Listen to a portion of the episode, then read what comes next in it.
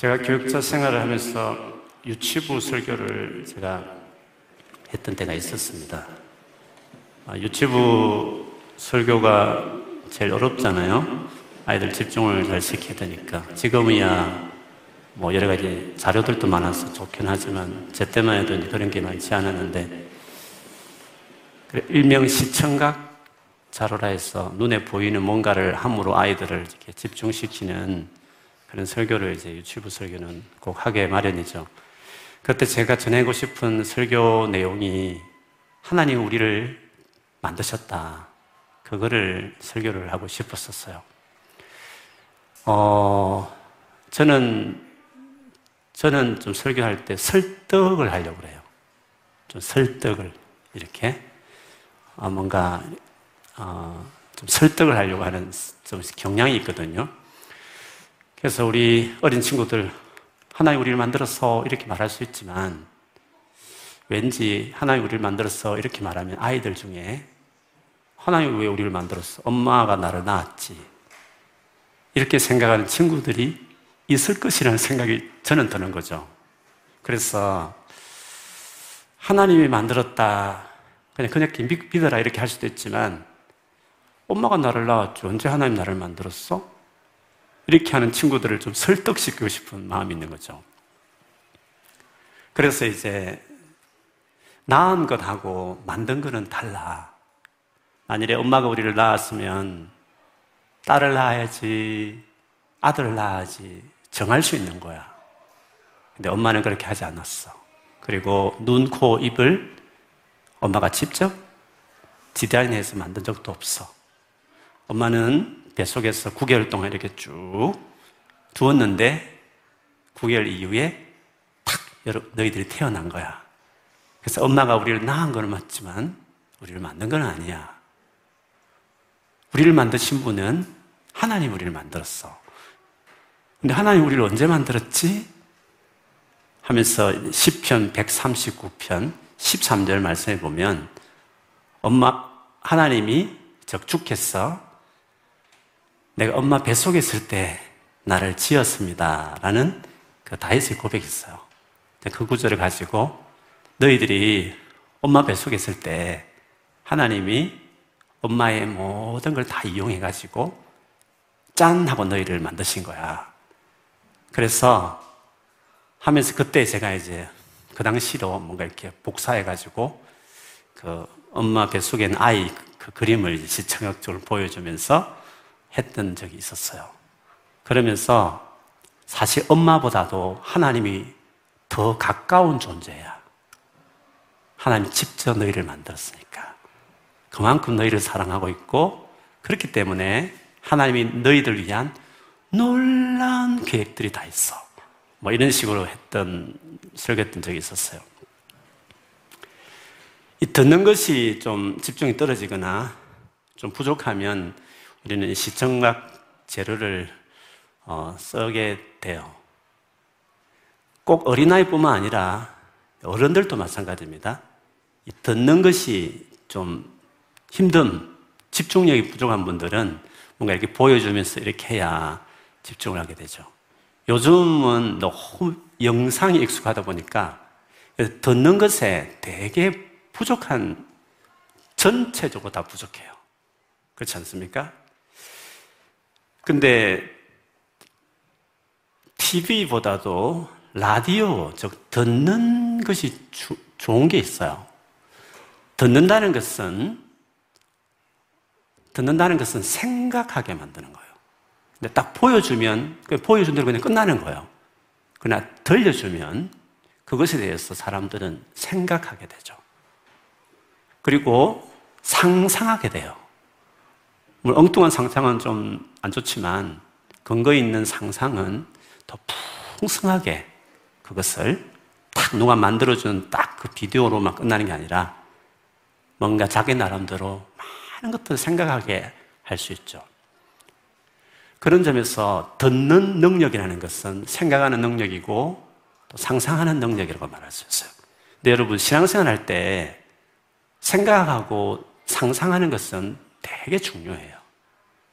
왜냐하면 하나님이라는 그분은 영이시잖아요. 보이지 않는 분이시기도 하고, 그리고 그 하나님을 딱 뭔가 이미지로 딱 만드는 것은 그 하나님을 제한시켜요. 하나님 분이 되게 광대하잖아요. 말로 설명할 수 없을 뭔가 크신 분이시거든요. 물론 뭐 덮어놓고 상상하는 미신은 잘못된 것이지만 충분하니만큼 하나님에 대해서 계시하고 설명을 한 다음에 그런 분에 대해서 생각하고 상상하는 것은 하나님을 이해하는데 유익해요. 하나님 너무 크시니까. 상상하고 생각하면 할수록 더 하나님을, 더 하나님답게 우리가 만날 수 있게 되죠. 그래서 세상의 모든 신들은 시청각이 있잖아요. 만들어내고, 뭔가 이렇게 조각하고, 그런 거잖아요. 신이 딱 제한되는 거죠. 우리 하나님은 절대로 형상을 만들지 말라고 했어요. 그분은 너무 크시기 때문에 인간의 손에 의해서 왔다 갔다 하고 신은 저거야 라고 이렇게 보여지게 딱 limit 하기에는 하나님을 하나님답지 않기 때문에 하나님은 하나님이라는 존재는 틀어야 맞아요. 그리고 그것에 대한 근거에서 상상하고 생각하는 것은 너무 좋죠. 그래서 저는 설교할 때 시청각 이런 것들 잘 사용 안 하려고 해요. 그것도 너무 시간이 멀, 걸려서 사실 안 하기도 하지만 이렇게 막 그 보여주고 막 PPT 막 쏘아가며 설교하는 부분들을 저는 그렇게 선호하진 않아요. 말하면서 말로 성부 걸죠. 생각하게, 상상하게 예, 그렇게 하고 싶어 합니다. 그 듣는다는 것은 능력이에요. 잘 들어줄 수 있다는 거예요. 듣고 생각한다는 것은 우리에게 능력이 크리찬들은 듣는 능력을 길러야 된다고. 그래 하나님을 가까이 할 수 있다고 저는 어떤 부분에 보면 그 능력이 필요해요. 근데 들을 수 있는 능력이 이게 피지컬하게 어린아이 같이 안 됐을 때는 어쩔 수 없죠. 시청각을 보여줘서 집중해야 되죠. 또 한편으로는 어, 듣고 싶지 않은 어떤 말인지 듣고 싶지 않은 그런 성인들인 경우에도 어쩔 수 없어요. 뭔가 보여줌으로 시설을 집중시켜서 듣게 할 수밖에 없는 거죠. 에스겔이 지금 증거하려 하는 하나님 말씀을 증거할 대상인 이스라엘 백성들은 전혀 하나님 말씀을 들으려고 하는 준비가 안 돼 있는 사람이었어요. 거부하고 싫어하고 오히려 전하면 화를 내면서 전하는 에스겔을 주기로 들고 그렇게 하는 사람들이었거든요. 그렇지만 하나님은 들으려고 하지 않는 사람 아예 무시해버리고 기분 나빠서도 말하고 싶지 않겠지만 하나님은 너무 인격적인 분이셔서 계속 말씀하시는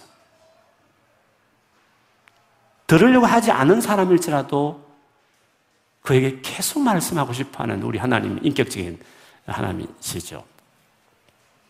그래서 하나님께서 에스겔에게 이 말을 해도 그들은 듣지 않고 멸망할 것 아시지만 나중에라도 실제로 멸망하는 일이 생겼을 때 그때라도 돌아오도록 하기 위해서 듣지 않을 줄 알지만 에스겔에게 선지자를 불러서 당신의 말씀을 전하게 해요.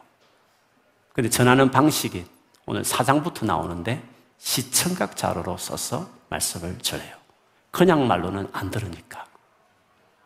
그래서 완전히 피지컬하게 온몸으로 메시지를 전하도록 어, 그렇게 하셨다는 것입니다. 그 내용이 1절부터 3절까지 보면, 아,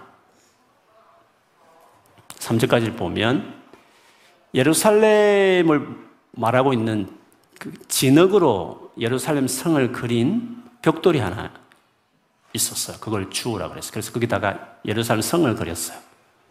그리고 그 주변을 막 여러 가지 에어사는 마치 머지않아서 그 예루살렘 성을 바벨론 군인들이 군대가 와서 에어사서 멸망시킬 그것을 완전히 보여주도록 그 메시지를 확신하게 보여주기 위해서 하나님께서 그 일을 하셨어요. 그래서 그 진흙 벽돌 위에다가 예루살렘 성을 그리고 주변에 뭐 이거 흙, 흙으로 둘러싸는. 왜냐하면 성을 정복하려면 그 어쨌든 그 성을 들어가야 되는데 당시에 그 성을 정복하는 방법 중에 하나가 이렇게 진흙을 쌓아서 그 성하고 높이 비슷하게 어쨌든 어느 정도 올라가게 해서 그 침공하는 방식도 있었어요. 본문에 보면 사다리가 나오는데 아, 제가 이미지를 준비했는데 오늘 깜빡했어요. 오늘 전달을 못했어요. 사다리가 있어요. 아, 이, 이, 어, 큰 바퀴가 있고 그걸 굴러서 그 사다리를 있는데 그걸 쫙 올리면 그 성벽을 올라가게 돼 있어요. 그래서 성벽을 뛰어넘는 그런 무기도 있었고 오늘 보면 공성태라는 게 나오는데 공성태는 앞에 뾰족한 거대한 나무를 이렇게 해서 그 성문을 부딪히는 거죠. 여러분 영화 보셨을 때 기억이 나세요? 그래서 계속 부딪혀서 그 성문을 금가게 하고 부수어서 결국 성을 들어가게 하는. 어쨌든 그 성을 들어가기에 필요한 여러 가지 어, 전쟁의 도구가 있었는데 오늘 1절부터 3절까지 보면 하나님께서 마치 예루살렘 성벽을 정복하는 그 상황을 이런 여러 가지 시청각 자료를 사용하시면서 말씀을 하셨어요.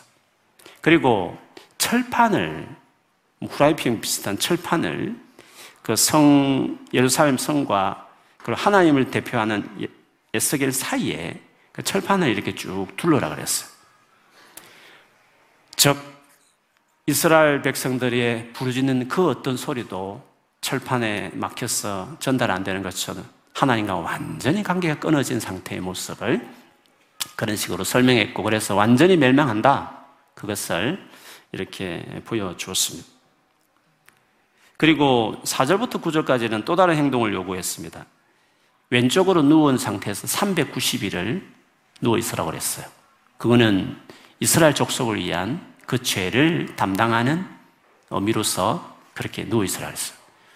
그 다음에 또 40일을 오른쪽으로 누워서 했는데 그것은 유다 족속을 위하여 그 죄를 담당하는 행동이다. 이렇게 이야기를 했어요. 물론 여기에 대한 여러 가지 많은 의견들이 있지만 유다 족속이나 이스라엘 족속은 똑같은 의미예요.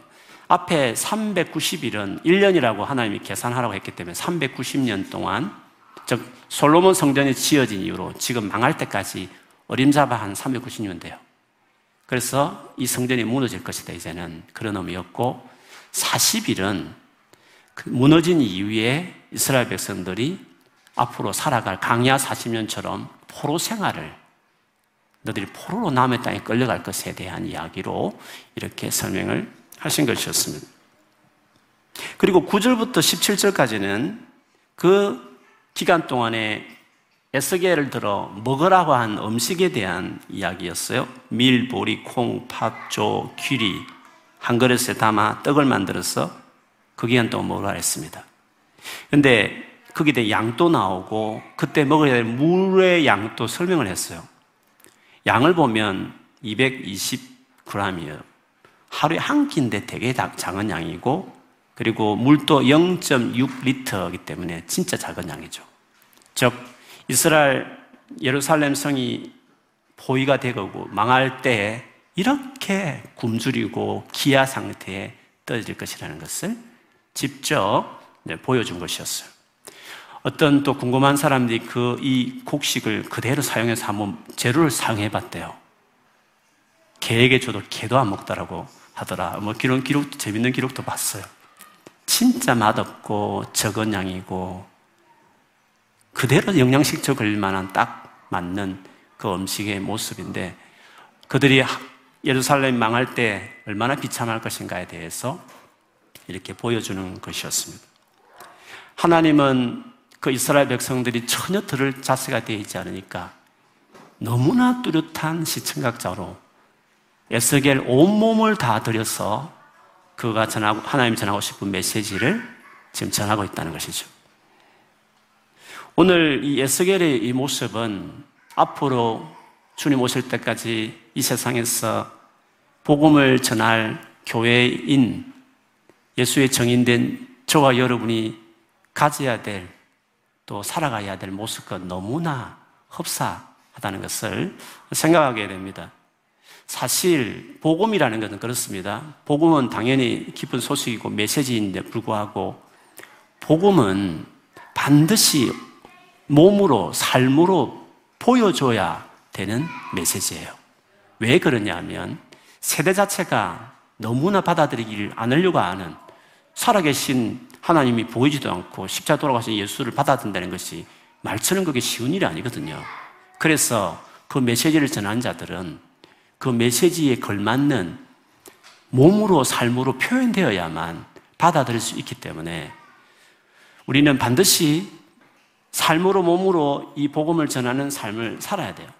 뿐만 아니라 놀라운 것은 실제로 복음은 우리의 삶을 바꾸어 낼 수 있는 능력이기 때문에 실제로 그는 능력이 있기 때문이기도 해요. 그래서 보여줘야 될 일이기도 합니다. 고린도후서 4장 5절에 보면 바울이 전도와 관련해서 이런 말을 했어요. 우리는 우리를 전파하는 것이 아니라 오직 그리스도 예수의 주 되신 것과 예수를 위하여 우리가 너희의 종 된 것을 전파합니다. 바울이 전도할 때 두 가지를 전파했다 했는데 하나는 그리스도 예수가 주다를 전파했다. 이거는 너무 잘 이해가 돼요. 예수님이 주인이시다. 우리 구원자다라고 전파하는 것은 너무 당연한 말 같아요. 근데 뒤에 나오는 것은 조금 생소해요.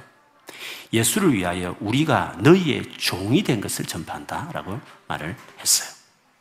그러니까 앞에 있는 것은 복음의 메시지 내용이라면 뒤에 있는 것은 그 복음의 메시지를 전하는 사람의 그 사람의 태도와 삶을 이야기하는 것이죠. 그러니까 바울은 복음을 전할 때 단순한 메시지만 전하는 것이 아니라 그 메시지가 담고 있는 것을 자기 몸으로 실제 자기 삶의 태도로 나타내었다 이렇게 이야기하는 것입니다. 여러분 복음의 핵심이 뭡니까? 하나님께서 사람이 되어 오셨다는 거 우리 같은. 그리고 사람 중에서도 종의 모습으로 오셔서 우리를 섬기시고 자기 생명을 내놓으신 그래서 우리의 구원을 이루신 것이에요. 그게 복음이에요. 그게 복음의 내용인 거잖아요. 그러면 그 복음을 전하는 사람, 그 복음을 전하는 사람은 그 복음의 내용과 동일하게 종의 모습으로 어, 전하는 것이 당연하기 때문에 바울은 메시지뿐만 아니라 그 메시지 전하는 자기도 그 메시지와 똑같은 삶의 모습으로 살았다. 그런 자란 것을 난 전파했다고 말을 했어요. 우리 복음을 전할 때 안 믿는 사람들이 마치 지옥 갈 사람이라는 것처럼 나무라고 막 엇박지르고 물론 확신에 찬 건 좋지만 확신에 차서 해야 되죠. 그렇지만 막 무시하고 그거는 전혀 전혀 복음을 그 복음의 내용과 걸맞는 행동이 아니라는 거죠. 바울이 복음도 정확하게 알아야 되지만 복음을 전하는 자의 태도와 삶이 정말 중요하거든요. 이 짧은 이 구절을 그대로 재현한 말씀이 고린도전서 9장 19절에서 23절에 있는 말씀이에요. 거기도 보면 서두는 비슷해요. 내가 모든 사람에게 자유로우나 스스로 모든 사람에게 종이 된 것은 더 많은 사람을 얻고자 함이라. 모든 사람이 종이 됐다고 했잖아요. 그래서 더 많은 사람을 얻기 위해서, 구원하기 위함이라고 말했어요.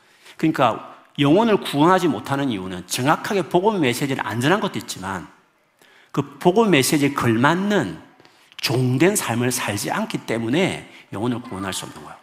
바울은 여기서 복음 메시지를 정확하게 전해서 구원하겠다는 말보다도 내가 종이 되어야 하는 이유는 그렇게 해야만 내 사람이라 구원할 수 있기 때문에 그 복음에 걸맞는 삶이 있어야 그를 통해서 전하는 복음으로 영혼을 구원할 수 있다는 것을 스스로가 알았기 때문에 그래서 그 누구보다도 여기 뒤에 나오지만 유대인들에게는 유대인같이 율법 아래 있는 자들에게는 율법에 자유하지만 율법 아래 있는 자처럼 맞추고 율법 없는 자에게는 자기도 엄격하게 율법 하나님의 율법 그리스도 율법을 지키지만 율법 없는 자처럼 살아가고 약한 자들 여러 가지로 부족하고 한 사람들께는 그들이 품어갈 수도 맞추려고 했다. 그렇게 해서라도 몇 사람이라도 구원하고자 했다. 영혼을 구원하는 것은 복음 자체의 메시지의 능력도 있지만 그걸 전하는 사람이 복음에 맞는 삶을 살아야 구원을 이룰 수 있다는 것을 바울 역시도 그렇게 보여줬습니다. 빌보서 1장 27절, 28절에도 바울이 이런 말을 했어요. 오직 너희는 그리스도의 복음에 합당하게 생활해라. 복음에 합당한 생활을 하라고 말했어요. 이 생활하라는 것을 원어에 보면 시민 생활을 하라 이런 뜻이 돼 있어요. 그 이유는 주, 주일도 말씀을 드렸지만 빌립보는 로마 시민권자들이 살고 있었기 때문에 로마 시민에 대한 자부심이 많아요. 그리고 로마 시민답게 살아가는 것에 대해서 되게 어, 자랑스럽게 다들 생각하고 있었단 말이죠. 마치 그걸 염두에 두지 너희들이 로마 시민권자라서 로마 시민처럼 살아가는 것을 되게 중요하게 생각하는데 믿는 너희들은 그 정도가 아니라 하나의 나라 시민답게 살아가야 된다. 복음을 받아들였으면 그 하나님의 시민이 되었으면 하나님이 시민다운 시민 생활을 해야 된다는 거죠. 그것이 뭔지를 이어서 말하기를 마음이 한 마음이 되고 한 뜻이 되어서 복음을 위해서 협력하는 것. 한마음 한 뜻으로 복음을 위해서 같이 전진하는 것. 그리고 무슨 일이든지 이 복음에 반대하는 많은 힘들게 하는 사람들 앞에서 두려워하지 않는 이 모습들. 이것이야말로 복음에 합당한 모습이다. 이런 말씀을 하셨어요. 그래서 우리가 앞으로 복음을 전하며 살아갈 우리들이 그리고 갈수록 에스겔 시대와 같은 강팍한 시대를 살아가는 이 시대를 맞이할 우리들에게 있어서 에스겔이 요구했던 네 행동과 삶으로 메시지를 전하라고 한 이 요구는 마지막 시대 우리 역시도 복음이 가져온 이 놀라운 변화, 이 능력을 가지고 전해야 된다는 것을 이야기합니다. 어떻게 해야 그러면 복음에 걸맞는 것을 삶으로, 행동으로, 몸으로 보여주며 전할 수 있을까 하는 것이죠. 조금 읽었던 빌리포스 9절 맨 마지막 28절 끝에 보면 이런 말이 있는 것을 우리가 눈여겨볼 필요가 있어요. 이는 이 같은 삶이라는 것은 하나님께로부터 난 것이라. by God. 하나님에 의해서 이것들이 가능하다라고 이야기를 했어요. 무슨 말이냐면 복음에 합당한 이 삶이라는 것은 복음 자체가 우리에게 가져와요. 하나님 위해서 이런 삶이 만들어진다는 것을 우리에게 이야기하는 것입니다. 여러분, 에스겔에게 이 몸으로 메시지를 전하는 게 되게 어려운 것이었어요. 말로 때우는 것은 쉬웠지만 지금 요청하는 이 390일 동안 이렇게 누워있고 이렇게 한다는 것 그리고 진짜 맛없고 그것을 영양실조를 1년 이상 먹어야 되니까 얼마나 힘든 일이겠어요. 삶으로 몸으로 메시지를 전한다는 것은 되게 어려운 것이에요. 그런데 어떻게 그 힘들고 어려운 그것 메시지를 전할 수 있었을까? 그거는 에스겔 1장부터 3장까지 나오듯이 그가 하나님의 깊은 은혜, 말씀을 먹듯 먹는 같은 말씀의 하나님의 말씀을 온전히 자기 것으로 소화시킨 같은 은혜를 경험하고 그리고 성령의 권능, 하나님 영에 의해서 인도받는 그 놀란 깊은 은혜를 경험했기 때문에 그 복음의 강대함, 그 복음의 능력을 경험했기 때문에 이렇게 힘든 몸으로 메시지를 전하는 일을 가능했던 것이죠. 마찬가지로 우리가 복음 전하기 힘드니 어쩌니 잘 안 받으려니 어떠니 하지만 그러나 그런 세대일수록 몸으로 삶으로 성부를 걸어야 되는데 그것이 어떻게 가능하냐는 거죠. 그거는 에스겔이 1장부터 3장의 경험처럼 복음 자체가 가지고 있는 능력이기 때문에 그 복음으로 충분하게 내 삶이 변화되는 것들을 누려야 그래서 자연스럽게 삶과 내 인격으로 복음을 전하는 일들이 나타나게 되는 거죠. 바울의 생애에 가장 본인을 힘들게 했던 교회는 우리가 알듯이 고린도 교회였어요.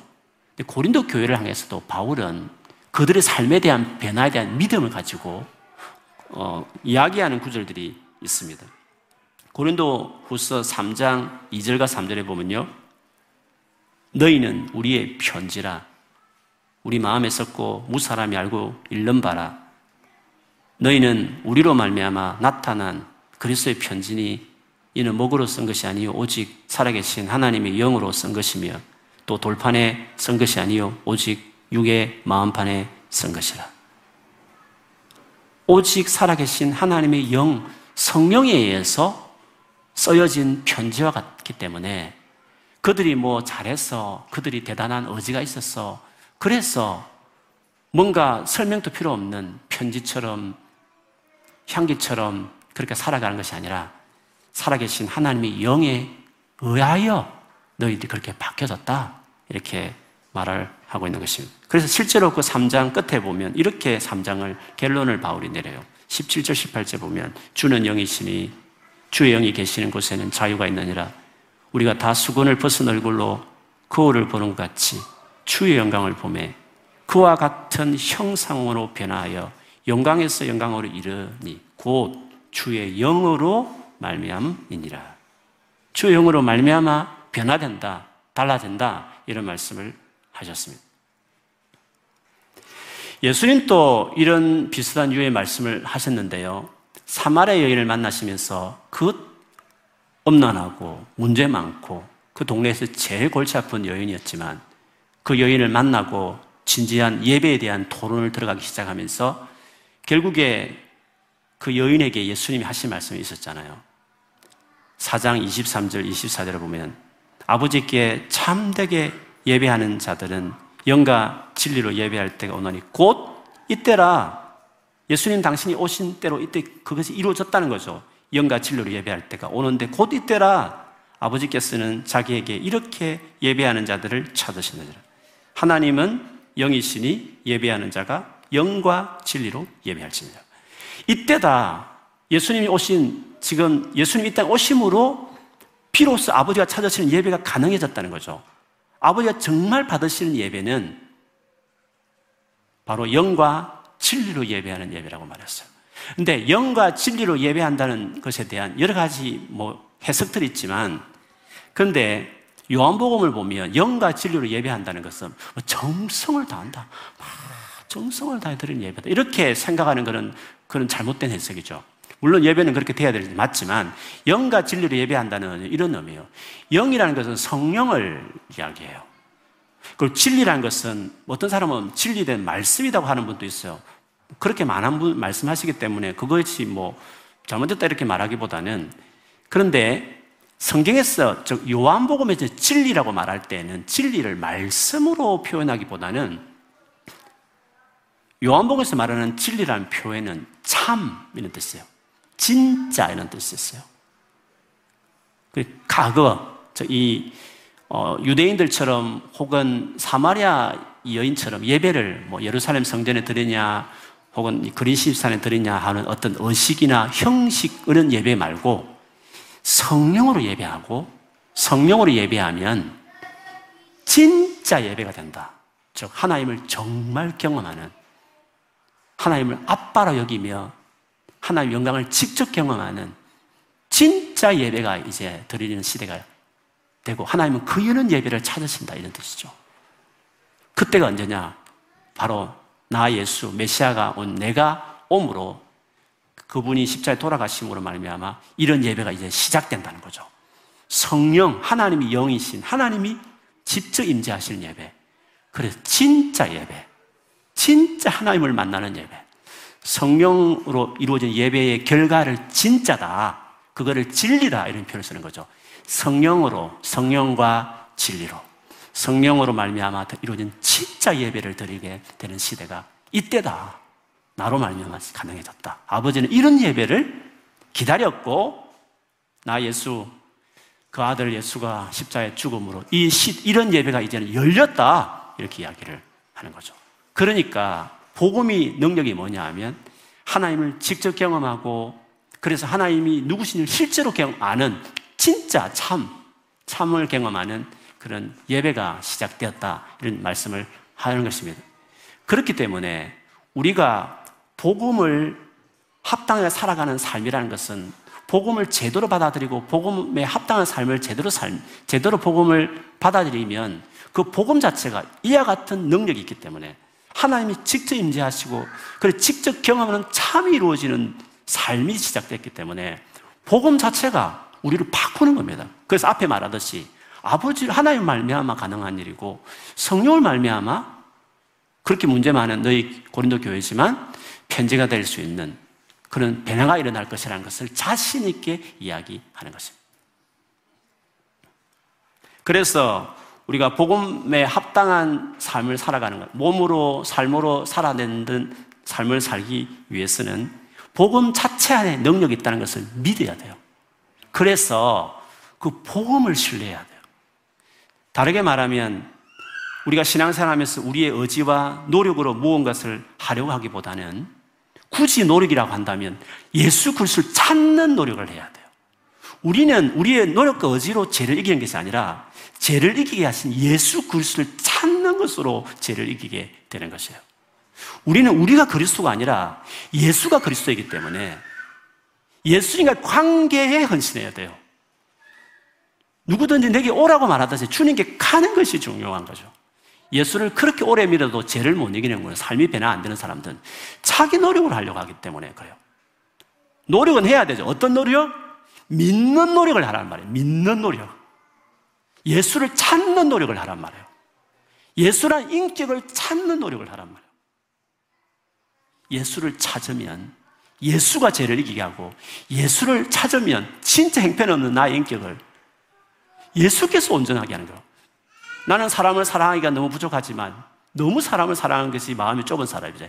예수를 찾으면 예수가 나를 사람을 사랑하는 사람으로 만드는 거예요. 그래서 우리는 믿음으로 살아가는 사람이지 우리는 노력으로 살아가는 사람들이 아니에요. 그는 타 종교에 사는 거예요. 예수를 믿어도 타 종교처럼 예수 믿는 사람도 있어요.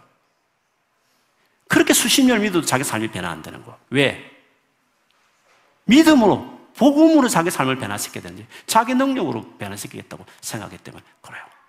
많은 부족함이 있을 수 있어요. 그러나 그러나 우리가 예수 그리스도 그리고 믿자마자 내게 임하신 성령 예수와 성령은 그 인격을 찾고 그를 의지하고 죄를 지었을 때도 죄책감 시달릴 필요 없이 진짜 회개하고 주님 도와달라고 그분을 간절히 의지하고 가까이 나가고 예배하기 시작하면 그때 주님 은혜를 주시는 거예요. 너무 마음이 상해서 관계가 어렵고 너무 화가 나서 밤잠 이루지 못할 때 너무 고통스러울 때 이래서는 안 되는데 용서해야 되는데 그렇지 않으면 이러면 되나 이렇게 혼자 고통하지 하지 말고 예수께 나아가서 나의 사랑 없음을 고백하고 주님 도와달라고 주님을 간절히 참고 주 이름을 부르고 예배하고 기도하기 시작하면 주님이, 주님이 상처받은 나를 위로하시고 사랑할 수 있는 그런 여유들, 불쌍히 여기는 마음으로 바꾸어 주시고. 그래서 의인은 믿음으로 살아가는 것이지 노력으로 살아가는 사람도 아니란 말이에요. 노력하려 해도 주님을 찾는 노력을 하란 말이에요. 주님을 의지하는 행위를 하란 말이에요. 그러면 주님께서 해주시는 그래서 그 복음의 능력을 그래서 경험, 그럴 때 복음의 능력을 비로소 경험할 수 있어요. 주님을 열심히 찾아야 돼요. 찾고 의지하고 살아야 돼. 그러면 복음의 능력이 여러분 삶을 바꿔내기 시작해요. 하나님을 말미암아 성령을 말미암아 바뀌는 여러분을 경험하게 돼. 그래서 변화된 인격과 삶으로 진짜 놀란 그 복음의 능력을 경험한 나가 세상 가운데 전하는 거예요. 오늘 에스겔처럼 강팍한 시대일수록 더 삶으로 성부 거는 메신저들을 찾는 거예요. 우리는 어디는 약하지만 이런 나를 바꾸실 그 복음, 복음의 능력으로 변화되어서 세상 끝날까지 이 마지막 치열한 어둠의 세계에서 그런 메신저를 찾아요. 말 잘하는 사람을 찾는 게 아니라 말은 능력 없습니다.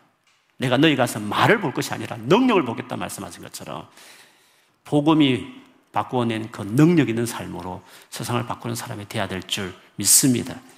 저녁에 찾으시고 매일 주님을 찾고 복음의 능력으로 변화된 사람이 되십시오. 그래서 담대하게 복음도 전하지만 그 복음이 변화된 나의 종됨도 전파한다 하시면서 그걸 전파라고 말할 표현처럼 담대하게 전하는 사람들로 살아가야 될 줄 믿습니다. 그런 우리 모든 성도들, 우리 꿈있는 교회가 되기를 주님 이름으로 축원합니다. 아멘.